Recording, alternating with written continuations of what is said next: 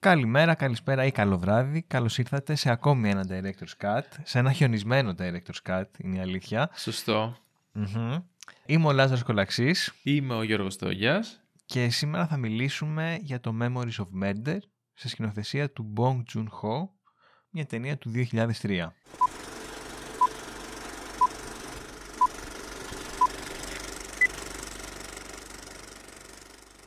Πολύ καλή ταινία θα πω. Κόντρα σε όλες τις προβλέψεις. ναι. Πάλι με serial killer προφανώς, αλλά μια έτσι λίγο περίεργη, κα- όχι ακριβώς... Είναι πιο κοντά στο Zodiac του David Fincher. ναι. Δηλαδή δεν έχει ξεκυλιάσματα και όλα αυτά τα ωραία εντός και εκτός εισαγωγικών. Ε, αν και βέβαια η ταινία προηγήθηκε του Zodiac, αλλά εντάξει αυτό είναι άλλη... Αυτό πήγα να πω. Ναι. Αυτό πήγα να πω. Το, το Zodiac είναι πιο κοντά στο Memories of Murder. ναι, ναι, απλά τα δύο αυτά ξέρεις, τα έχουμε συνήθως σαν κάτι πολύ Ναι. παρόμοιο ας πούμε από άποψη Μμμ. προσέγγισης. Ε, η ιστορία είναι αρκετά απλή, βασίζεται και σε αληθινά γεγονότα και ουσιαστικά ακολουθούμε ε, τις έρευνες που γίνονται από τους αστυνομικούς σε ένα χωριουδάκι της Νότιας Κορέας που προσπαθούν να εντοπίσουν έναν ε, serial killer ο οποίος έχει βάλει στο στόχαστρο Αχα. γυναίκες Αχα. ε, και τα γεγονότα έλαβαν χώρα ανάμεσα από το 1986 και το 1991. Εκεί, εκείνη την περίοδο έδρασε ο δολοφόνος. ναι, ναι. Ή τουλάχιστον τότε ας πούμε έχουν- έχουν συνδέσει αυτούς τους φόνους. Δηλαδή Ναι, δεν ξέρω κατά πόσο είναι ξεκάθαρο. Γιατί αργήσανε πάρα πολύ να τον πιάσουν. Μμ. Ε, οπότε δεν ε, ξέραν ακριβώς αν είναι ένας, αν είχε κάνει και άλλους φόνους. Απλά υπήρχε ένα προφίλ τέλος πάντων με τις γυναίκες που τους φορούσε τα εσώρουχά τους και τους ε, έτσι, Μμμ. βρίσκανε ξέρω εγώ δεμένες και τα λοιπά. Οπότε ε, βγάλαν αυτό το προφίλ του συγκεκριμένου serial killer. Ε, εντάξει, είναι ε, από τις πιο γνωστές ταινίες του Bon Joon-ho. ναι, και είναι και μόλις η δεύτερη ταινία του. Η δεύτερη, να κάνω μια προσπάθεια να πούμε και τους πρωταγωνιστές. Οχ, ε, είσαι έχουμε το, τολμηρός. Ναι, ναι, ναι. Λοιπόν, εντάξει. Εδώ νιώθω πιο άνετα γιατί πώς ξέρουν κορεάτικα, ρε παιδί μου. Κατάλαβες. Ισχύει, Δηλαδή και αυτός που ισχύει. θα μας ακούει. Ναι, ναι, ναι. Θα πει ναι, κάτι Μπορεί να τέτοιο. ψαρώσει και είναι. να πούμε Ενώ καλά τώρα- τα λένε. Ναι. Μπράβο. Να, άμα προσπαθήσω να, να μιλήσω, ας πούμε, γαλλικά, γερμανικά, είναι Ισχύει. πιο δύσκολο. γιατί και ο άλλος είναι πιο πιθανό να ξέρει, οπότε θα ξεφτυλιστώ περισσότερο. Anyway, σε αυτή, μιας και μιλάμε για εξευτελισμό, οι πρωταγωνιστές είναι Καν Χο Σον, Κιμ Σαν Κιούν και Ri Χα Κιμ. Ή κάτι τέτοιο. Ζητώ συγγνώμη. Ε, ο Καν Χονγκ Σον είναι ο ίδιος πρωταγωνιστής που παίζει και στα παράσιτα και είναι μάλλον από τις πιο γνωστές ταινίες του Bon Joon-ho προφανώς ε, η οποία κέρδισε και το Όσκαρ έγινε, έκανε πολύ μεγάλη επιτυχία όχι αδίκως κατά τη Μμμ. γνώμη μου ε, αλλά σίγουρα ο συγκεκριμένος σκηνοθέτης είναι ένας από τους δημιουργούς που ε, έρχεται πρώτα στη- στο νου όταν μιλάμε για ασιάτικο κινηματογράφο και ιδιαίτερα για τον κορεάτικο, ο οποίος σταθερά τα τελευταία χρόνια, βασικά εδώ και πολλά χρόνια, αλλά και, και με το Όσκαρ που ήρθε Μμμ. πέρσι, ε, έχει, έχει εισβάλει στο, στο παγκόσμιο ας πούμε στερέωμα το κινηματογραφικό με, με πολύ μεγάλη φόρα ε, και έχει πάρει μάλλον την αναγνωρισιμότητα που θα έπρεπε. Όχι ότι δεν το αξίζει, προφανώς το αξίζει και με το παραπάνω. Είναι πάρα πολλές οι ταινίες που προέρχονται ε, κυρίως από την Κορέα για να μιλήσουμε συγκεκριμένα που είναι διαμάντια, ατόφια. Μμμ. Ε, νομίζω το Memories of Murder είναι ένα από αυτά. Δηλαδή έχει αποκτήσει ένα πολύ μεγάλο κοινό, έχει αποκτήσει μια μεγάλη αναγνωρισιμότητα και πριν τα παράσιτα έτσι. Δεν είναι ότι από αυτό... Ναι, εντάξει, ήταν Ψηθάφτηκε. ήδη γνωστός. Ναι, ναι, σίγουρα. Μμμ. Ε, και να προσθέσω Ε, απλά εκεί που λέει για την ε, απόβαση στην Κορεάτικη στην Αμερική, ότι πλέον είναι Ναι. και στην τηλεόραση. Δηλαδή πέρυσι έγινε χαμός με το Ναι, Squid Game και από ό,τι φαίνεται θα συνεχιστεί αυτή η τάση, είναι αλήθεια. Ναι, ναι. Ε, ο συγκεκριμένος σκηνοθέτης έχει πολλές γνωστές ταινίες. Δηλαδή έχει πολλές ταινίες που έχουν ε, πλέον ε, ακουμπήσει ένα πολύ μεγάλο κομμάτι του κινηματογραφικού κοινού, ας το πούμε έτσι. Έχει το Mother, το Memories of Murder, τα παράσιτα όπως είπαμε, το Okja, αν το λέω σωστά. Ναι, που ήταν 17. στο Netflix αυτό. Μμμ. Το πιο έτσι ίσως λίγο ιδιαίτερο. Και το Snowpiercer φυσικά που είναι Μμμ. η αμερικάνικη παραγωγή του Bon Joon-ho. Ναι. Ήταν Ε, νομίζω η, η πρώτη Αμερικάνικη, σωστά. Η πρώτη και δεν θυμάμαι αν έχει κάνει μετά. Μετά είναι το Okja που νομίζω και αυτό είναι μη- αμερικάνικο ναι, του ναι. Netflix. Ναι, ναι, ναι, ναι. Και μετά επέστρεψε στα παράστα Στην Κορέα. ε, στην πατρίδα του, ναι. Ε, δεν ξέρω αν έχουμε, θες να πούμε κάτι άλλο για το σκηνοθέτη, να πούμε κατευθείαν στην ταινία. Όχι, ας μπούμε στην ταινία. Νομίζω, εντάξει, τα ψιλοκαλύψαμε. Δεν ξέρω τι άλλο θα Όχι, μπορούσαμε να πούμε, εντάξει. είναι η αλήθεια. Ε, το έχεις ξαναδεί εσύ, Λάζαρε, ναι, αυτό; ναι, και αυτό πριν αρκετά χρόνια. Και μου άρεσε και τότε, μου άρεσε και τώρα. ναι. δηλαδή θεωρώ ότι φαινό... ήδη από τότε είχε διαμορφώσει ένα χαρακτήρα σαν σκηνοθέτης. Ας πούμε Ναι. στα παράσιτα που ε, έγιναν κάπως γνωστά ας πούμε, για το πώς μεταπηδούν από το ένα, ύφος στο, α- ε, από το ένα είδος στο άλλο. Ε, Το Μμ. βλέπεις και σε αυτήν την ταινία. Ισχύει. Και βλέπεις αυτό το λίγο ε, περίεργο, παύλα, πώς να σου το πω, όχι αμήχανο, ένα, ένα πολύ έτσι ιδιαίτερο χιούμορ που έχει ο Ναι, Μπότσουχο ναι, ναι. και φαίνεται σε, σε- που είναι διάχυτος σε όλη την ταινία το, το οποίο ξέρεις είναι λίγο άβολο, σε κάνει να γελάς, σου βγάζει χιούμορ σε σημεία που φαινομενικά δεν θα έπρεπε Μμ. Ε, και είναι ένα στοιχείο, όπως το είπες και εσύ, που ξεκινάει από πολύ νωρίς την καριέρα του και φαίνεται ότι το έχει σε όλες τις ταινίες. Επίσης, άλλο ένα στοιχείο που είχαν τα παράσιτα, το οποίο ε, ε, έγινε τεράστιο praise για αυτό το πράγμα, που είναι το composition που στείνει στα κάδρα του, πώς, ε, πώς υπάρχει αυτή η αρχιτεκτονική της εικόνας Μμμ. στις ταινίες του Bon Joon-ho. Ε, νομίζω ότι το βλέπουμε και εδώ. Ναι. Ε, με τις συμμετρίες, με... όχι, όχι τόσο ψυχαναγκαστικά σε εισαγωγικά όσο στα παράσιτα που υπάρχει και όλο αυτό το παιχνίδι με τις τάξεις και τα επίπεδα Μμ.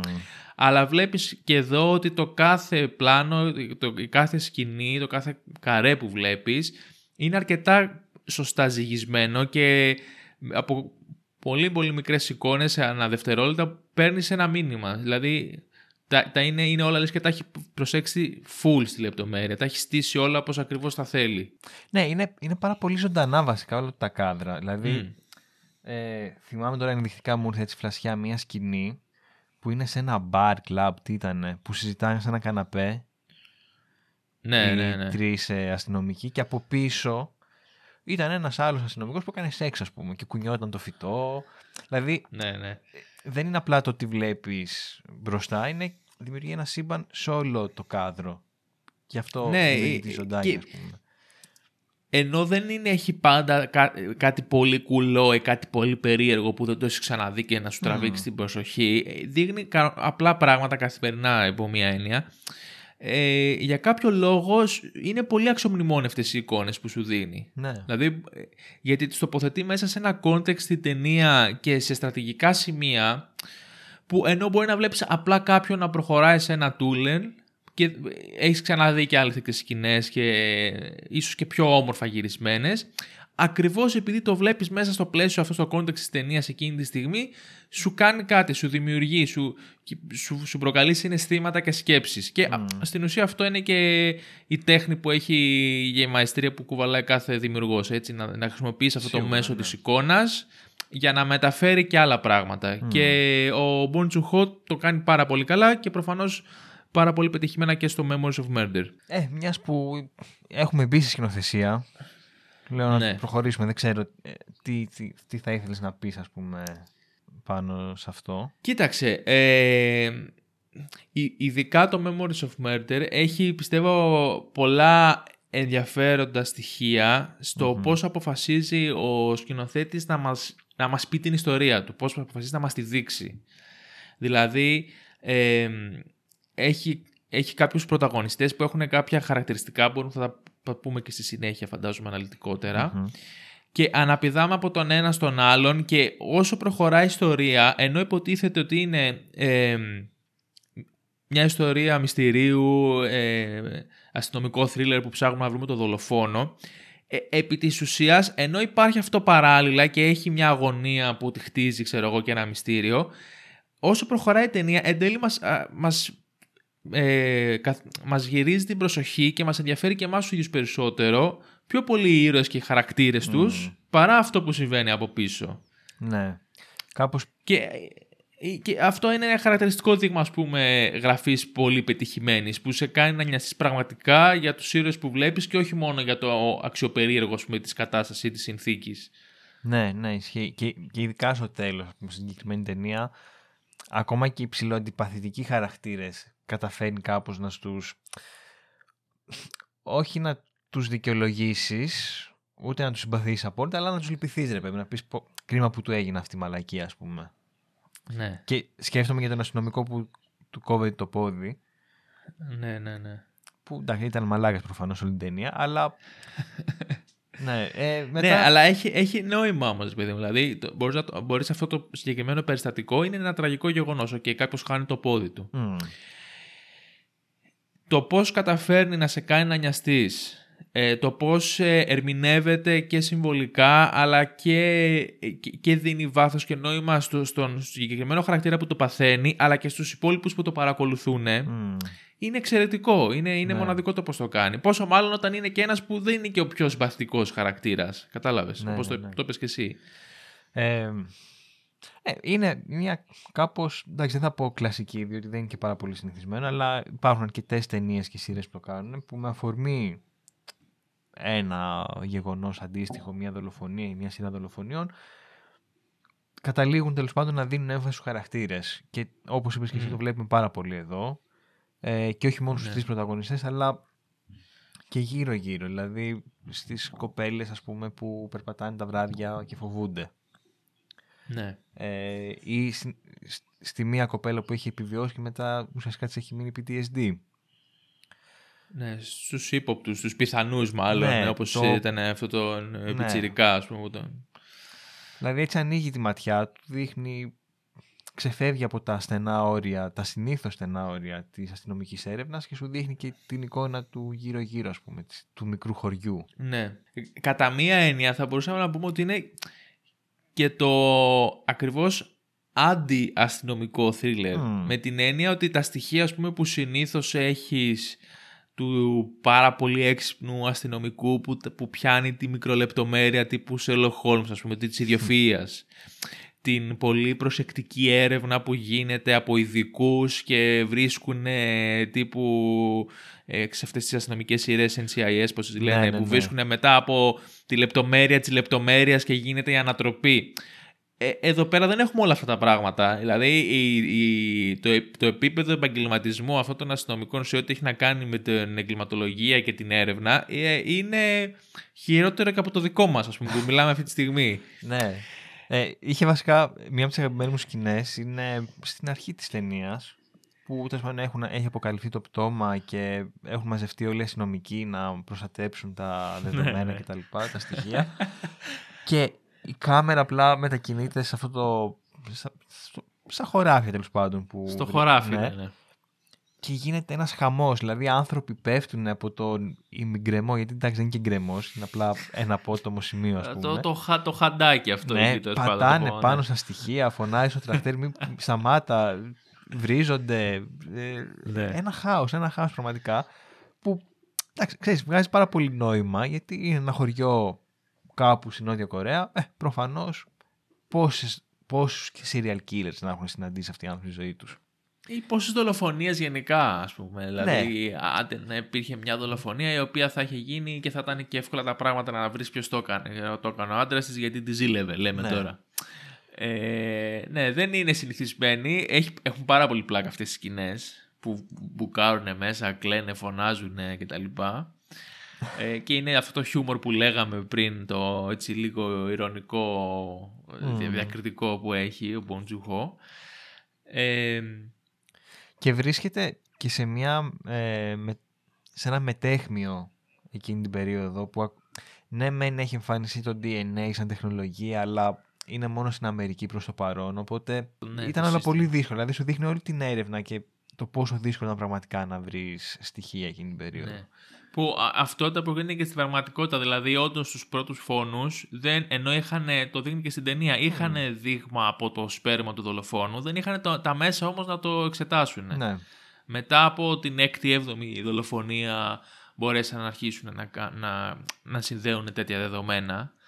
Ε, το οποίο είναι, είναι πολύ κουλός να το βλέπουμε τώρα, αλλά εντάξει, όντως και χρονικά ε, υπάρχουν και περιοχές γεωγραφικά στον πλανήτη που δεν είχαν πρόσβαση στην τεχνολογία, αλλά και χρονικά μπορεί να μην ήταν τόσο εύκολο να εκμεταλλευτείς κάτι τέτοιο. Mm. Ε, θέλεις να περάσουμε λίγο στους χαρακτήρες μας; Ναι, ναι, ναι, ναι, θέλω. Λοιπόν. Ο πρώτος είναι ο, ο πρωταγωνιστής μας προφανώς. Φαντάζομαι από εκεί θες να ξεκινήσουμε. Ναι. Ο... Θα έλεγα να τον πούμε ο Σαμάνος. Ο Σαμάνος, ωραία. Που ήταν το παρατσούκλι του για να κάνουμε και τη ζωή μας πιο εύκολη. Τέλεια, τέλεια, μια χαρά. Είναι, είναι λίγο προσβλητικό να βγάζεις παρατσούκλια σε ονόματα που δεν μπορείς να πεις, αλλά συγχωρέστε μας. Ε, λοιπόν, αυτός έχει την πεποίθηση ότι άμα κοιτάξει κάποιον, μπορεί να καταλάβει αν είναι ο δολοφόνος. Δηλαδή πιστεύει ότι εκεί τα μάτια... Αν είναι ένοχος. Αν είναι ένοχος, ναι, ναι. ναι. Πιστεύει ότι τα μάτια λένε αλήθειες. Βέβαια, μάλλον δεν είναι τόσο καλό στη δουλειά του, είναι αλήθεια.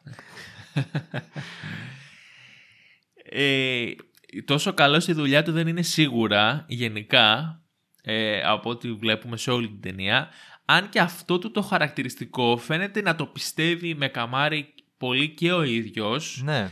και ο περίγυρός του, οι συναδέλφοι του και το αφεντικό του που εμπιστεύεται δηλαδή αυτή του την ιδιότητα. Και υπάρχουν και σκηνές μέσα στην ταινία που κάπως το επιβεβαιώνουν κιόλας. Δηλαδή δεν είναι ότι είναι απλά ένας καθυστερημένος που νομίζει ότι έχει μια μαντική ικανότητα. Ναι, ναι. Είναι κάτι το οποίο όντως βλέπει ας πούμε στο βλέμμα των ανθρώπων. Έχει, ε, μπορεί να διαβάζει μάλλον κάπως τις εκφράσεις και τα πρόσωπα και τις αντιδράσεις των ε, πιθανών ενόχων. Ε, ναι, έχει αυτό το χαρακτηριστικό με το του δικαστή με την όψη, ξέρω εγώ πώς να το περιγράψω, του οπτικού δικαστή που βλέπει και κρίνει, δεν είναι μόνο για το συγκεκριμένο δολοφόνο, το κάνει συνέχεια υποτίθεται. Ε, αλλά πέρα από αυτό που είναι λίγο κουλό και όλες οι άλλες ε, οι μέθοδοι που χρησιμοποιεί είναι λίγο ανορθόδοξοι θα μπορούσαμε να πούμε. Ε, κάπως ναι. Έως και οι δηλαδή προβληματικές. Ναι, έως, έως full προβληματικές. Ναι. Είναι δηλαδή ένας τύπος που δεν έχει κανένα πρόβλημα να χρησιμοποιήσει βία mm-hmm. χωρίς να έχει κανένα λόγο για να το κάνει. Δεν έχει κανένα πρόβλημα να φτιάξει στοιχεία όταν δεν μπορεί να βρει. Αυτό, ναι. Το οποίο είναι πάρα πολύ περίεργο ας πούμε, να το παρακολουθείς. Γιατί ε, το κάνει και ο ίδιος και, οι και ο συνάδελφός του άλλους που είναι από το τοπικό τμήμα χωρίς καμία δεύτερη σκέψη ή ηθικό φραγμό, ρε παιδί μου, σαν να είναι η λογική συνέχεια. Ότι όταν δεν μπορούμε να βρούμε στοιχεία, τα επινοούμε, τα φτιάχνουμε. Ναι. Και δεν είναι ότι περιορίζεται μόνο σε αυτούς, ρε παιδί μου, ότι ακόμα και όταν τους κάνουν παρατήρηση ότι ας πούμε δίρανε έναν ύποπτο για να πάρουν ναι. την κατάλληλη κατάθεση, είναι σε φάση. Εντάξει, τώρα θα μπορούσε και να μην το δει. Δεν χάλασε ο κόσμος που τον έδιρες, αλλά δεν λυπάσαι ναι. τώρα που θα πρέπει να δεν είναι πολύ ευγενικό. Ναι. Δεν είναι πολύ ευγενικό αυτό. Δεν είναι ότι πειράζει και ιδιαίτερα, ας πούμε. Ε, βέβαια, σε αυτό το σημείο να πούμε ότι έχει σημασία η, το, η χρονική περίοδος στην οποία τοποθετείται η ταινία, όπου είναι στα 80s ε, της ε, Νότιας Κορέας όπου υπήρχε μια γενικότερη αναταραχή εκείνη την περίοδο. Υπήρχε ένα έτσι πιο απολυταρχικό καθεστώς. Ήταν όντως πολύ έντονες και οι συγκρούσεις της αστυνομίας και του στρατού με τους πολίτες, με διαδηλωτές Συγχωρέστε με, δεν ξέρω ακριβώς τις, mm. τις χρονολογίες ή τα, τις τοποθεσίες, αλλά υπήρχε μεγάλη σύγκρουση μεταξύ μιας ομάδας φοιτητών στα πανεπιστήμια που μετά αυτό γιγαντώθηκε ας πούμε και είχε ως αποτέλεσμα ε, ε, εκατοντάδες ε, θύματα και συλλήψεις και βία και γινόταν χαμός. Το βλέπουμε λίγο και στην ταινία αυτό, ότι υπάρχουν διαδηλώσεις για μαρτυρίες, ε, πέφτει πολύ ξύλο, ότι κάποιες μονάδες φεύγουν να πάνε στην πρωτεύουσα για να, για να βοηθήσουν στην καταστολή, ας πούμε. Και το δεν και με την πλοκή, ας πούμε, που κάνοντας στο σχόλιο ότι κάποια στιγμή χρειαζόντουσαν τέλος πάντων αστυνομικούς για να εντοπίσουν τον ναι. δολοφόνο και τους λένε ότι δεν μπορούμε να στείλουμε γιατί έχουν, τους έχουμε πάρει για να καταστήλουν ε, κάποιες πορείες τέλος πάντων. Τις διαμαρτυρίες, ναι. ακριβώς. Και ε, δίνει και το γενικότερο κλίμα το πώς η αστυνομία και γενικότερα κάθε ε, αρχή ε, λύνει και δένει. Ναι. Είναι, αυτό είναι το φυσιολογικό. Δεν μπορεί κάποιος να σου πει κάτι. Ε, αν σου πει θα σφάει κιόλας. Ε, αλλά δεν φαίνεται να προκαλεί και τόσο μεγάλη εντύπωση. Δηλαδή, ας πούμε, και ο ιδιοκτήτης αυτού του εστιατορίου που πάνε και τρώνε, Μμ. ε, είχαν πιάσει στο γιο του, ο οποίος φαίνεται και αυτός ε, ότι δεν, δεν, δεν, δεν ήταν ένοχος σε καμία περίπτωση. Ε, τον είχαν δει, τον είχαν πόσες μέρες κλεισμένο, τον βασανίζανε ε, και ήταν λίγο μαλακή αυτό, κατάλαβες, δεν έγινε κάτι άλλο. Την επόμενη μέρα ξαναπήγαν εκεί, φάγανε, του πήγανε και ένα ζευγάρι μούφα Ναι. Nike, ήταν όλα καλά, δεν υπήρξε πρόβλημα. που Τα βρήκαν αυτό πιο εύκολα, πολύ ναι. δείχνει, ακριβώς, ναι, που αυτό πιο πολύ δείχνει μάλλον ότι ο πατέρας ξέρει ότι δεν μπορεί να κάνει κάτι γι' αυτό, παρά το ότι δεν τον ενόχλησε, κατάλαβες, ότι ήταν οκ Ναι, ναι, ναι. με το να χτυπάνε το γιο του που τόσο πολύ τον αγαπούσε, ας πούμε. Ε, οπότε, ε, η, ο πρωταγωνιστής μας και γενικότερα ε, η αστυνομία λειτουργεί σε ένα τέτοιο πλαίσιο, Μμ. ε, όπου κάνουν ό,τι γουστάρουν, Βέβαια. είναι λίγο χήμα, ό,τι να είναι. Ναι. Θεωρώ ότι η σκηνοθεσία δεν... με κάποιον τρόπο κρατάει μια περίεργη ισορροπία Μμ. κριτικάροντας αυτή τη στάση της αστυνομίας σαν θεσμό δηλαδή ότι η τάση της είναι να χρησιμοποιεί βία ας πούμε, για να παίρνει τις καταθέσεις που θέλει ε, αν βρίσκεται σε αδιέξοδο να δημιουργεί στοιχεία κτλ. Αλλά το χιούμορ, αυτό το περίεργο χιούμορ που έχει κάπως σε κάνει να συμπαθείς τους χαρακτήρες. Δηλαδή, ε, κανένα από τους αστυνομικούς δεν τους μισεί στο τέλος. Παρότι έχουν κάνει ό,τι έχουν κάνει. Ναι. Ναι, ναι, σίγουρα. Είναι και- πολύ περίεργο αυτό. Είναι πολύ περίεργο και πολύ, πολύ μεγάλη επιτυχία του, του Μμμ. σκηνοθέτη αυτό το πράγμα. Ότι σου παραθέτει κάποια γεγονότα, σου δείχνει δηλαδή κάποιους τύπους τρεις, οι οποίοι δεν είναι και ιδιαίτερα συμπαθητικοί και ε, είναι εξόφθαλμο πόσο λάθος φέρονται και επαγγελματικά σαν αστυνομικοί, αλλά και σε προσωπικό επίπεδο ας πούμε. Και παρόλα αυτά εσύ καταφέρνεις να δεθεί με αυτούς και να συνδεθείς και να νοιαστείς. Οπότε είναι αυτή η λεπτή ισορροπία που λες και εσύ. Το, το- είναι, είναι τρομερό το πώς το πετυχαίνεις Ναι. αυτό το πράγμα. Πολύ Και καλός. νομίζω ότι το πετυχαίνει γιατί καταφέρνει και εμβαθύνει πάρα πολύ στον εσωτερικό κόσμο του καθενός του. Δηλαδή Ναι, ναι. δεν τους βλέπουμε απλά σαν μαλάκες, ας πούμε. Αρχίζουμε και νοιαζόμαστε γιατί βλέπουμε ότι έχουν ανθρώπινη πλευρά και αυτοί. Ναι, είναι α- άνθρωποι που α, τυχαίνει να είναι και αστυνομικοί για να κάνουν τη δουλειά τους και απλά να μην την κάνουν Ναι, πολύ και- καλά. Και είναι το περιβάλλον, σου δείχνει δηλαδή αυτό το περιβάλλον, το οποίο είναι αυτό που είναι. Ναι, ναι, ναι. Το, λα- το παίρνεις σαν δεδομένο και προχωράμε από εκεί, κατάλαβες. Σίγουρα σχολιάζεται γιατί στο δείχνει αυτό το πράγμα και στο δείχνει και με έναν κομικό τρόπο πολλές φορές, οπότε είναι πιο ευχάριστη αυτή η κριτική, κατάλαβες. Ναι, ναι, ναι. Ε, α- α- αλλά γι' αυτό ακριβώς το λόγο το δέχεσαι και εσύ σαν θεατής και προχωράς από εκεί και πέρα ας πούμε με τους χαρακτήρες και με την ιστορία. Μμ. Μμ. Ε, στον αντίποδα τώρα του Σαμάνου έχουμε τον πιο... Τον, πώς θα το πούμε τώρα αυτόν; Λες αυτό με τις Τον πιο... κλωτσιές. Όχι, τον, ε, Τον πιο σοβαρό. Τον πρωτευουσιάνο. Τον πρωτευουσιάνο. Ε, ο τον σοβαρό πρωτευουσιάνος, τύπο, να το, το βρήκαμε. Ο οποίος έρχεται από τα κεντρικά, ξέρω εγώ, κάποιου μεγάλου αστυνομικού τμήματος για να βοηθήσει.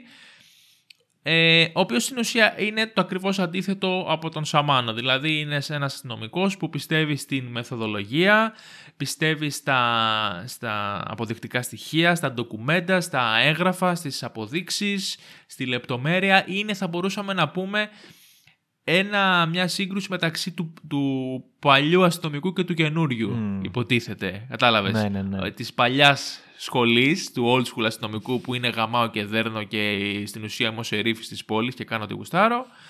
Με τον καινούργιο ο οποίος έρχεται να βάλει ας πούμε μια επιστημονικότητα και μια ε, πιο ηθική σκοπιά στο όλο ζήτημα αυτό του αστυνομικού detective, ξέρω εγώ, αν μπορώ να το πούμε έτσι. Και ο ηθοποιός έχει όλο το στυλ, δηλαδή είναι και ωραίος, είναι Ναι. μαγκάκι και το λένε Είναι- και κάποια είναι στιγμή, νεα- το είναι σχολιάζουν νεαρός. οι υπόλοιποι, ηθο- οι υπόλοιποι χαρακτήρες.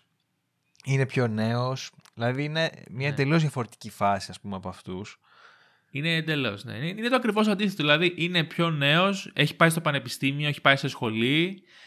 Που μάλιστα εκεί λένε ότι κάνουν και παρτούζες και τη, τα φοιτητικά χρόνια γαμάτα που σχολιάζουν οι άλλοι. Ε, έχει, έχει προφανώς πιο πολλές γνώσεις, έχει μια πιο επιστημονική αντίληψη για τα πράγματα και για τις μεθόδους που πρέπει να ακολουθήσει η αστυνομία. Ε, δεν είναι τόσο βίαιος και ούτε ε, είναι και ο ίδιος ικανός ας πούμε να ασκήσει με τόσο εύκολα τη βία. Δεν ξέρει ακριβώς να, να χτυπάει ας πούμε ή να επιτίθεται ή να μείνεται. Ε, ενώ ο Σαμάνος είναι το ακριβώς αντίθετο. Πιο, πιο μεγάλος σε ηλικία, πιο λίγο ταυρατισμένος, έτοιμος να, να πέσει σε ταβερνόξυλο ανά πάση στιγμή. Ε, δεν καταλαβαίνει και πολλά από γράμματα και από, και από ξέρεις, ε, κουμπιούτερς και αριθμούς. και μάλιστα έχει πολύ πλάκα η σκηνή η οποία αναγκάζεται σε κάποια φάση να κάνει κάποια παρουσίαση στον διοικητή, ας πούμε, και Ναι, έχει ναι, ναι. ένα πίνακα εκεί, ούτε να, να διαβάσει τις ημερομηνίες, δηλαδή δεν καταλαβαίνει και αυτά που διαβάζει ο ίδιος πώς, ε, τι συνέχεια έχουν και τι σημαίνουν. Ε, οπότε έχουμε αυτούς τους δύο πρωταγωνιστές που στην ουσία είναι τα ακριβώς αντίθετα. Μμ. Ε, στην, στην ουσία εκπροσωπούν μάλλον ε, δύο ακριβώς αντίθετες ιδέες και έναν ενδιάμεσο, ο, τον οποίο να τον πούμε, ξέρω εγώ... Ο Κλωτσιάς. πώς να τον πούμε, ο, ο Κλωτσιάς, Α, ναι, ε, Βέβαια, τι θα ήταν. ο οποίος είναι κάτι σαν το sidekick του Σαμάνου, σαν τον βοηθό του, ε, που στην ουσία α, γουστάρει κυρίως να ρίχνει ξύλο, βασικά. Να ρίχνει κλωτσιές μάλλον. Ναι, το οποίο είναι από τα πιο αστεία πράγματα στην ταινία. δηλαδή, κάθε φορά που παίρνει φόρα και πετάγεται και ρίχνει κάτι. κλω- Δηλαδή, δεν είναι ότι απλά του ρίχνει μια σφαλιάρα. Είναι και εντυπωσιακό ξύλο. Είναι κλωτσίδι αεράτο. Ναι, στο- δηλαδή, απίστευτο.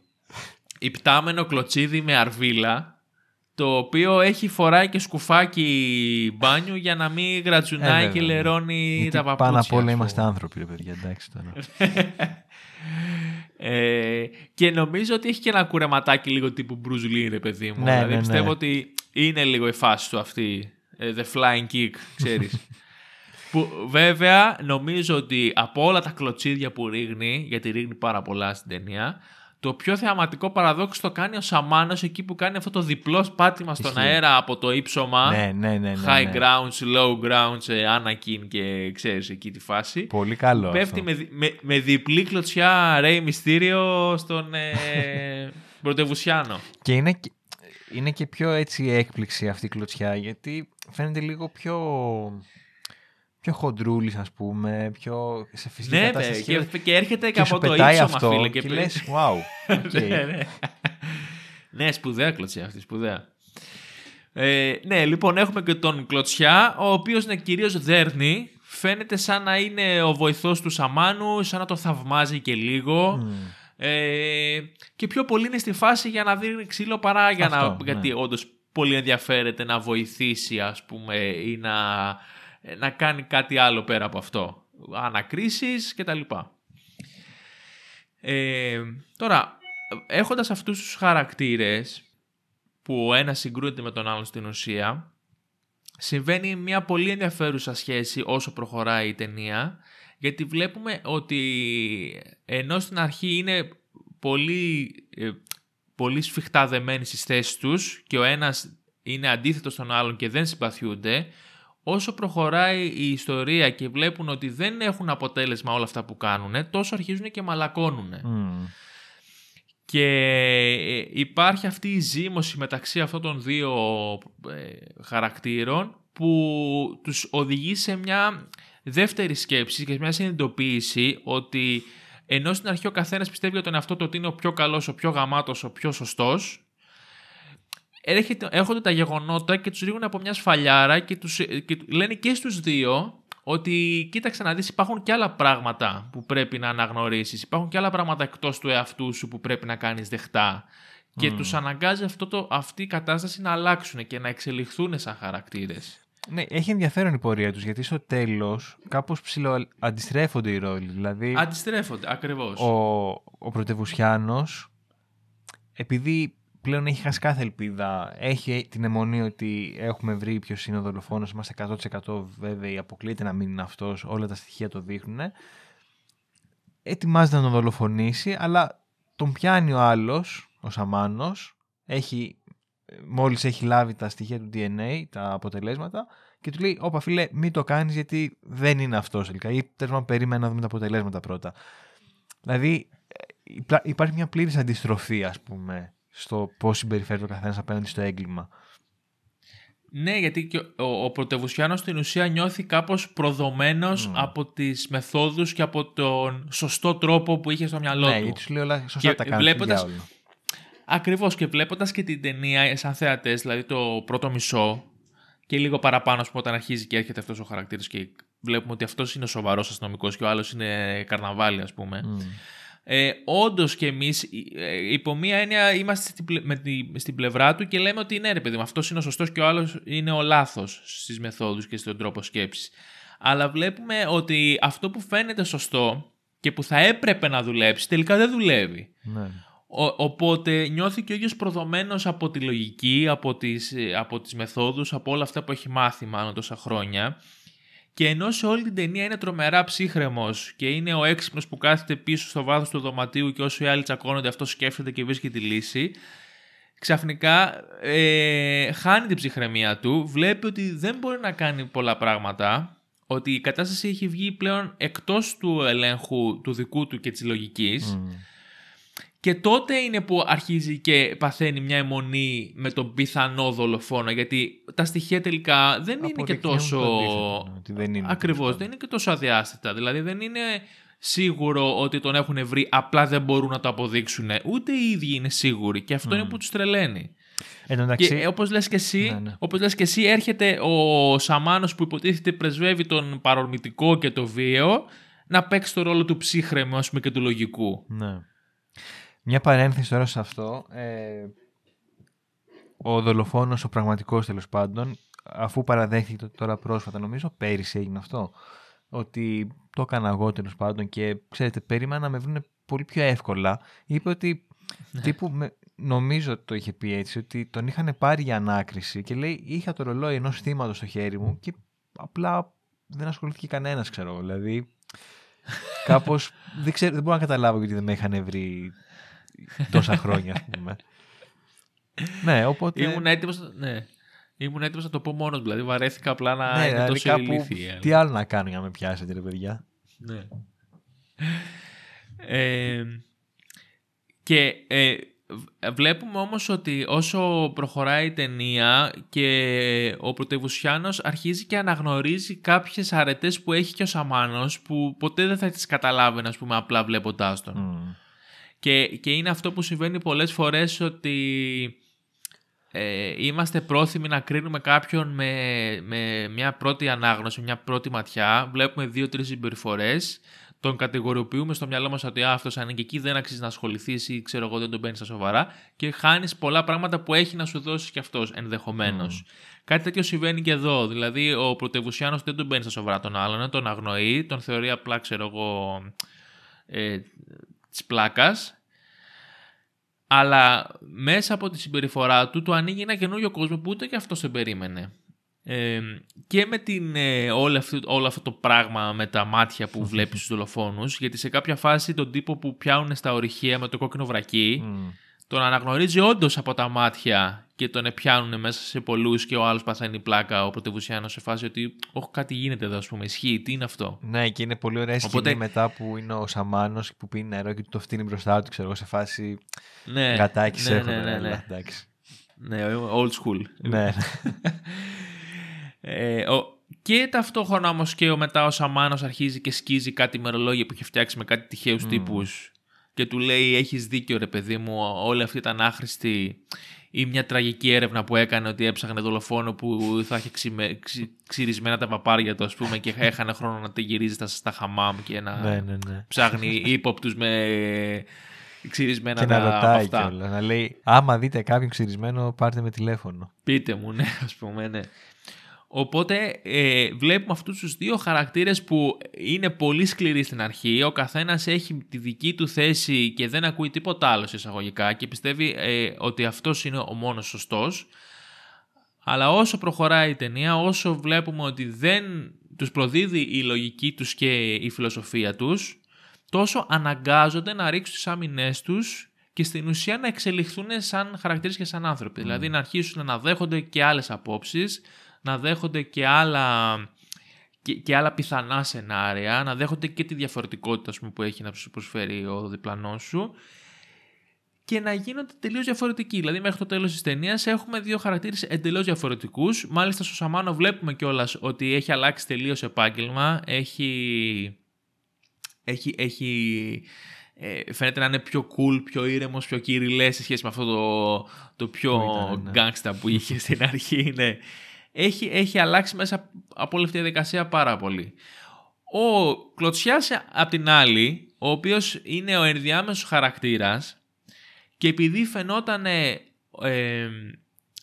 ότι δεν έχει καμία πρόθεση να αλλάξει και ότι εγώ παιδιά έχω έρθει εδώ μόνο για το ξύλο, βλέπουμε ότι στο τέλος τιμωρείται για αυτή την απόφαση. Ναι. Και ήθελα να το δέσω με αυτό που είπα πριν, ότι κάπως δεν τους, δεν τους κάνει αντιπαθητικούς. Τον τιμωρεί μέσω εν, ενός παιχνιδιού της μοίρας, ας πούμε. Δηλαδή δεν το ναι, αφήνει ναι, ναι, έτσι ξε, ξεκρέμαστο. Ναι. Έχει αυτό το... Το βάζω σαν αστερίσκο μόνο, δεν θα μπούμε σε βάθος, αλλά γενικά το, το χαρακτηρίζουν τον Μποντζούχο για αυτό το πράγμα και νομίζω ότι και ο ίδιος το έχει δηλώσει ότι ε, του αρέσει ε, το στοιχείο αυτό, ότι στις ταινίες του προσπαθεί να βάλει ένα έτσι αρχαιοελληνικό ε, στοιχείο δραματουργίας όλο αυτό το κομμάτι της μοίρας ναι. ή το πώς έρχονται πράγματα να γίνουν, ε, πώς ένας χαρακτήρας υψώνεται μέχρι που συντρίβεται παντελώς και πέφτει ναι, άρα στα τάρταρα. Ναι, και η νέμεση ας πούμε. Okay, ναι. ναι, ας το πούμε. Ε, υπάρχει διάχυτος στις ταινίες του και νομίζω ότι εδώ ο Κλωτσιάς είναι αυτή η ναι, περίπτωση. Ναι, είναι ο μόνος που αρνείται να αλλάξει, ο μόνος που έχει κλειστεί στον εαυτό του και δεν δέχεται τίποτα έξω από αυτό και γι' αυτό τιμωρείται στο τέλος. Ενώ οι άλλοι δύο ε, βλέπουμε ότι άσχετα με το τι θα γίνει με το, με το μυστήριο και τους φόνους έχουν, έχουν πάει μπροστά, έχουν προχωρήσει σαν χαρακτήρες. Ναι, ναι. Ο ύποπτος ο δολοφόνος που σου φάνηκε, ο τελευταίος έτσι που ας πούμε είχαμε καταλήξει ότι ναι. είναι αυτός. Ναι, ναι, ναι. Ε, μου φάνηκε αρκετά ύποπτος. Mm, ισχύει. ναι, ε, Όντως, δηλαδή, βλέπω, επειδή είχα και εγώ μέχρι το τέλος την αγωνία να τον βρούμε το δολοφόνο τέλος πάντων, ε, μου έβγαλε το, το feeling ότι είναι αυτός. Ήταν πάρα πολύ πιστικό στο να, να, είναι, να είναι ψυχρός, στο να... Ρε παιδί μου, δεν είχε, δεν είχε μάλλον αυτό που περιμένεις και έχεις συνηθίσει τουλάχιστον να βλέπεις από τους αθώους. Δηλαδή έμοιαζε ότι κάτι κρύβει, έμοιαζε ότι προκαλεί. Πιο, ε, πιο πολύ τέριαζε στο προφίλ του τύπου που είμαι ο δολοφόνος αλλά δεν μπορείτε να το αποδείξετε παρά στο ότι είμαι αθώος. Άσχετα με το τι facts είχαν και τι στοιχεία. Ναι, και τους πήραζε, έχει ενδιαφέρον αυτό. Δηλαδή... Και τους πήκαρε, ναι. ναι, δηλαδή τους έπαιζε πολύ.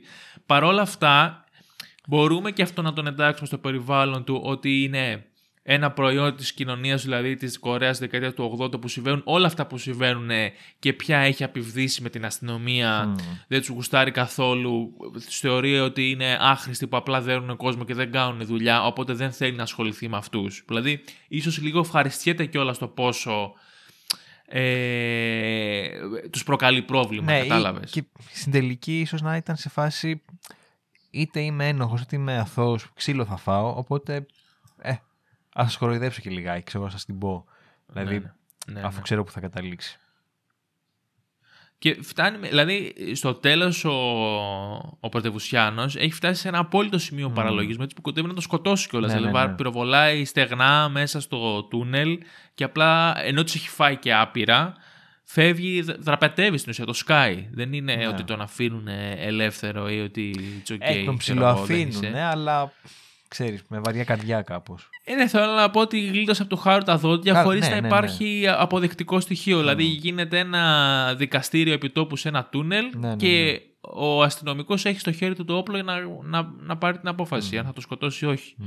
Και σε όλο αυτό το κλίμα νομίζω ε, βγαίνει και ίσως η πιο ε, διάχυτη, ας το πούμε έτσι, θεματική της ταινίας που είναι η... Πώς να, το, πώς, το, πώς να το περιγράψω. Όχι το μυστήριο. το, η, η φαγούρα που σου προκαλεί το να μην ξέρεις. Το άγνωστο. Η, το αναπάντητο ερώτημα. Αυτό που λέγαμε για το σπόρλος. Αυτή η αίσθηση ότι θέλω να Ναι. μάθω ρε γαμότο. Δηλαδή σε τρώει μέσα Ναι. σου ότι κα- πρέπει να θέλω να δώσω μια απάντηση. Που στο σπόρλος βέβαια υποκύπτει σε αυ- ε, του δίνεται η ευκαιρία Μμμ. ακόμα και με ένα τεράστιο κόστος να υποκύψει και να, να πάρει την απάντηση. Όσο, Ναι, όσο σίγουρα. τραγική και επίπονη και να είναι, ρε παιδί μου. Εδώ δεν υπάρχει ποτέ αυτό το δίλημα, δεν υπάρχει ποτέ αυτή η ευκαιρία να μάθουν τελικά να, ποιος είναι. Μέχρι ακόμα και το σημείωμα που έρχεται τα, τα, οι εξετάσεις του DNA να πούνε αν είναι ή δεν είναι ο δολοφόνος, μέχρι ου- ούτε και αυτό δεν είναι ξεκάθαρο. Δεν λέει όχι δεν ταιριάζει. Λέει μάλλον... Λέει ότι ταιριάζει, Ναι. ταιριάζει μερικώς, αλλά δεν είναι αρκετό για να πούμε το τελικό ναι. Ναι, είναι ναι, ναι. ακόμα και αυτό είναι αόριστο, που υποτίθεται ότι ήταν, όπως είπαμε και νωρίτερα, το peak της τεχνολογίας, αυτό που θα Μμμ. ερχόταν και θα άλλαζε τα πάντα και θα ήταν ε, ε, το κυνήγι των εγκληματιών πολύ πιο εύκολο, ας πούμε, μετά από αυτό. Ναι, ναι, ναι. Ε, έτσι και εδώ οι χαρακτήρες έχουν αυτό το μικρόβιο μέσα τους το οποίο όμως δεν θα μπορέσουν να το, να το αποβάλουν ποτέ. Και αυτό είναι στην ουσία που τους βοηθά να εξελιχθούν σαν, ε, σαν χαρακτήρες, σαν άνθρωποι. Πέρα από το γεγονός ότι ε, προδίδεται η στάση ζωής που έχουν η λογική τους μέχρι τώρα, ε, καλούνται να συμβαδίσουν και να, να συνεχίσουν τη ζωή τους ε, αποδέχοντας ότι κάποια πράγματα δεν μπορώ να τα μάθω. Κάποια πράγματα δεν θα λυθούν ποτέ. ναι. Δηλαδή ο, Σα- ε, και, και ο Σαμάνος μετά από τόσα χρόνια ενώ έχει προχωρήσει στη ζωή του, ενώ ακόμα έχοντας παιδιά, φαίνεται να είναι μετά από πολλά, αρκετ- από Μμμ. πολλά χρόνια, κρατάει κάποιες από τις μεθόδους του, θυμάσαι που παίζει με τον γιο του και του λέει κοίτα με στα Ναι, μάτια ναι, αν ναι, ναι. έπαιζες ε, LOL το προηγούμενο Φαίνεται να βράδυ. καταλάβω, ναι. Ε, ακόμα και ενώ έχουν περάσει τόσα χρόνια, έχει κρατήσει αυτά τα στοιχεία, επιστρέφει στον τόπο του εγκλήματος και ακόμα και τότε το κοριτσάκι αυτό του δίνει πάλι μια αόριστη απάντηση. Δηλαδή, ε, βλέπουμε ότι έχουν περάσει τόσα χρόνια, έχει μάθει να ζει με αυτό, υπάρχει όμως ακόμα αυτό το μυστήριο, αυτό το ερωτηματικό Μμμ. μέσα του και δεν θα λυθεί ποτέ. ναι. Δύσκολα τα πράγματα. Εντάξει, τελικά λύθηκε βέβαια, αλλά θα ήθελα να δω πώς το πήρανε. Ε, νομίζω ο- ότι είχε δώσει μια συνέντευξη ο Μπονγκ Τζουν-χο που όταν πιάσανε το δολοφόνο Α, οκ. και είπε ότι είναι κάτι που το περίμενα και εγώ πάρα πολύ καιρό γιατί δουλεύοντας στο σενάριο φανταζόμουν να προσπαθούσα να φανταστώ πώς θα είναι αυτός ο άνθρωπος, Μμμ. προσπαθούσα να δω τι μπορεί να είναι, οπότε είχα μπει και εγώ μέσα στο παιχνίδι. Αλλά στη δεδομένη στιγμή δεν θέλω να κάνω κάποιο σχολιασμό και να πω απλά συγχαρητήρια ας πούμε, στην αστυνομία που ε, επέμενε σε, αυτή τη, σε αυτό το case ύστερα μετά από τόσα πολλά χρόνια. Οκ. Εντάξει, τίμια στάση, είναι αλήθεια. Ναι, ναι, ναι. Ε, αλλά ναι, θε- πιστεύω ότι αυτό είναι το, το βασικότερο στοιχείο που έχει να δώσει η ταινία. Μμμ. Το πώς κάποιος μπορεί να, να συμφιλιωθεί με τον εαυτό του και να, να, να δεχτεί την αλλαγή, να δεχτεί την, την εξέλιξη και να δεχτεί και το γεγονός ότι κάποια πράγματα δεν γίνεται να τα κερδίσεις στη ζωή, δεν γίνεται να τα μάθεις, δεν γίνεται να τα κάνεις όλα τσεκ και να πεις το έκανα, το έλυσα, το έμαθα, το βρήκα, το, το κέρδισα. Κάποια πράγματα είναι απλά έτσι έξω. Ναι. Και όσο πιο πολύ τα αφήνεις ας πούμε να σε τρώνε, τόσο πιο πολύ θα, θα, θα, θα μαραζώσεις εσύ. Κατάλαβες. Είναι, είναι ένα πράγμα που δεν μπορείς να τα αλλάξεις και είναι στο χέρι σου να δεις πώς θα το χειριστείς, τι θα κάνεις με αυτό. Και όχι να το, εξα... να το νικήσεις, να το, Μμμ. να το αποβάλεις ή να το, ξέρεις, να το μειώσεις. It's up to you, ρε παιδί μου, Ναι, πώς ναι, θα το ναι. χειριστείς. Εντάξει, ίσως κάποια στιγμή να μιλήσουμε για το Zodiac, αλλά είναι για να, το, να κλείσει ο κύκλος. Δεν, ξε, δεν ξέρω αν το έχεις δει, αλλά μοιάζεις σε αυτό Ναι, το ναι, ναι. κομμάτι. Ότι ξέρεις, κάποια στιγμή δεν θα έχεις απαντήσεις, ας πούμε. Δηλαδή, απλά α, πάρ' το απόφαση Ναι. και συνέχισε τη ζωή σου. Ναι, στην ουσία αυτό, αυτό συμβαίνει. Αυτό, αυτό είναι και το βασικό κομμάτι της ταινίας εδώ. Ναι, ναι. Ε, το μαθαίνουν οι πρωταγωνιστές μας με το δύσκολο τρόπο Μμ. και το χωνεύουμε κι εμείς. Γιατί και σαν θεατές, ειδικά σε τέτοιες ταινίες, αλλά και γενικότερα στον κινηματογράφο, έχουμε μάθει να μας δίνονται οι απαντήσεις που θέλουμε. Όταν βλέπουμε κάτι, ε, σε μια ταινία να συμβαίνει, πάντα ψάχνουμε να βρούμε ποιος το έκανε, γιατί το έκανε, πότε το έκανε, ε, να έχουμε μια ηθική κριτική στάση απέναντί του, δηλαδή ήταν σωστό, δεν ήταν, έπρεπε, δεν έπρεπε, τιμωρήθηκε, συνήθως υπάρχει και αυτή η τιμωρία στο τέλος για το άδικο. Δεν είναι όμως έτσι η ζωή. Ε, μερικές φορές απλά Πάντα. συμβαίνουν πράγματα. Απλά συμβαίνουν και μπορεί να είναι όντως πολύ άσχημα και να μπορεί όντως να πρέπει κάπως να τα χωνέψεις διαφορετικά και να τα διαχειριστείς. Χωρίς αυτό να σημαίνει ότι δεν οφείλεις να προσπαθήσεις. Α, σίγουρα. Γιατί και στην αντίστοιχη περίπτωση είδαμε ότι παρόλο που περάσαν τόσα πολλά χρόνια βρέθηκε ο δολοφόνος. Όχι ότι μου αρέσει να βάζω την αστυνομία σαν πρότυπο τώρα για επιμονή και, για- και κάτι τέτοιο, αλλά τέλος πάντων με αφορμή την ταινία. Πάντα πρέπει να προσπαθήσεις, αλλά πολλές φορές όταν α, ε, τέτοιες σκέψεις σου γίνονται ε, αιμονές και εγκλωβίζεσαι μέσα σε αυτά τα πράγματα, νομίζω ότι κάπως αυτοσαμποτάρεις τον εαυτό σου και προκαλείς περισσότερη ζημιά από ότι, από ότι καλό, ας το πούμε έτσι, από ότι εξέλιξη. Νιώθω, νιώ- νιώθω λίγο life coacher τώρα και αειδιάζω με τον εαυτό μου. Μπορεί να είναι ένα quote αυτό. Να το, έτσι να προωθήσουμε την ταινία. Το μήνυμα. Ξερνάω. Ε, και φτάνοντας τώρα, γιατί όλα αυτά συμβαίνουν στο τελευταίο και στην τρίτη πράξη, στο τελευταίο κομμάτι και στην τρίτη πράξη του έργου, ε, επίσης θέλω να συμπληρώσω ότι έχουμε ένα από τα καλύτερα κλεισίματα στον κινηματογράφο, ναι. Ε, στη, στη στιγμή δηλαδή που πηγαίνει το κοριτσάκι και του λέει ότι είναι ένας regular guy ε, δεν μπορώ καν να τον περιγράψω, είναι αδιάφορος Είναι basic τόσο τύπος. αδιάφορος που δεν μπορώ, ναι. Είναι... Ναι, ναι, είναι τρομερό και ο άλλος δεν μπορεί να το χωνέψει αυτό το πράγμα μέσα του, δηλαδή αυ- ε, το ίδιο αναπάντητο ερώτημα ξανά και ξανά και ξανά. Ε, γυρίζει ο Σαμάνος και κοιτάζει κατευθείαν εμάς, τους θεατές. Ναι. Το οποίο Και- ξέρεις, ολοκληρώνει και πολύ ωραία αυτό το, το χαρακτηριστικό του ότι κοιτάει στα μάτια και καταλαβαίνει. Ακριβώς. Και ουσιαστικά σου λέει Ναι. ότι σε βλέπω και κάποια στιγμή θα σε βρω. Να το ξέρεις. Α, Αυτό εσύ πώς το, πώς το εξέλαβες αυτό το φινάλε ας πούμε; Α, εγώ έτσι. Δηλαδή, ότι γιατί είσαι κάπου εκεί και θα σε βρω. Έχει το νου σου. Άρα ότι είναι ένα, ένα direct μήνυμα στον δολοφόνο δηλαδή, ναι, ναι, έτσι. ναι, ναι. Ναι, γιατί όταν βγήκε και η ταινία δεν είχε λυθεί ακόμα Ναι, το ναι. μυστήριο του συγκεκριμένου Ναι, δεν ξέραν. serial killer. Ναι. Ναι, σίγουρα, σίγουρα παίζει αυτό ότι ε, μπορεί ο δολοφόνος αυτή τη στιγμή να βλέπει την ταινία μου, ας πούμε, Μμμ. ξέρω εγώ. Ε, αλλά γενικότερα νομίζω ότι, ας το πάμε λίγο ένα βήμα παραπέρα, ότι γενικότερα αυτός ο Σαμάνος που έχει την ικανότητα, ας πούμε, να, να βλέπει μέσα στις ψυχές Μμμ. των ανθρώπων, κοιτάζει το κοινό και κάποιος που από το κοινό είναι ένοχος για οτιδήποτε κι αν είναι, άσχετα με το story το Α, και συγκεκριμένο, γενικότερα, οκ.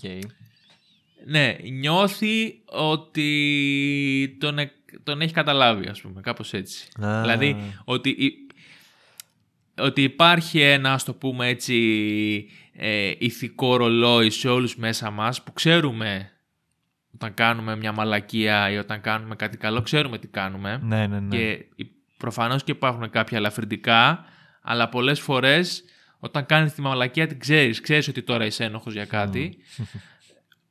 Έτσι και ο Σαμάνος τώρα κοιτάζει τους θεατές και αυτοί που είναι ένοχοι για αυτά που ξέρουν αυτοί ότι είναι, Ναι, θα- ναι, οκ. Ο Όποιος Σαμάνος έχει τη τους μύγα κατάλαβε. μυγιάζεται. Ναι, κατάλαβα.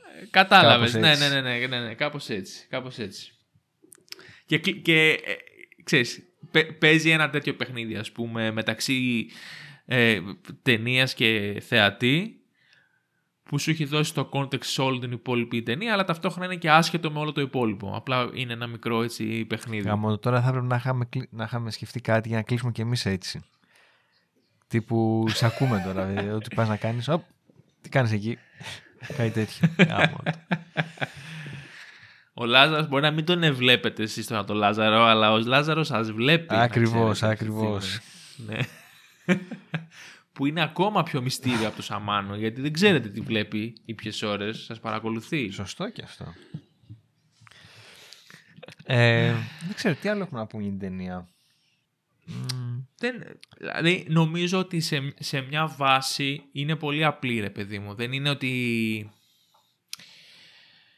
Πώς να σου το πω ότι σε, σε προσκαλεί να, να βρεις συνέχεια διαφορετικά πράγματα σε ό,τι έχει να κάνει με το περιεχόμενό της. Αλλά μέσα σε αυτή την απλότητα που έχει, την έχει περιγράψει τόσο σωστά και την έχει ακουμπήσει τόσο σωστά ο Μποντζουχό, που πραγματικά σου, σου είναι εντυπωσιακό αυτό που βλέπεις μπροστά Ναι, σου. ναι.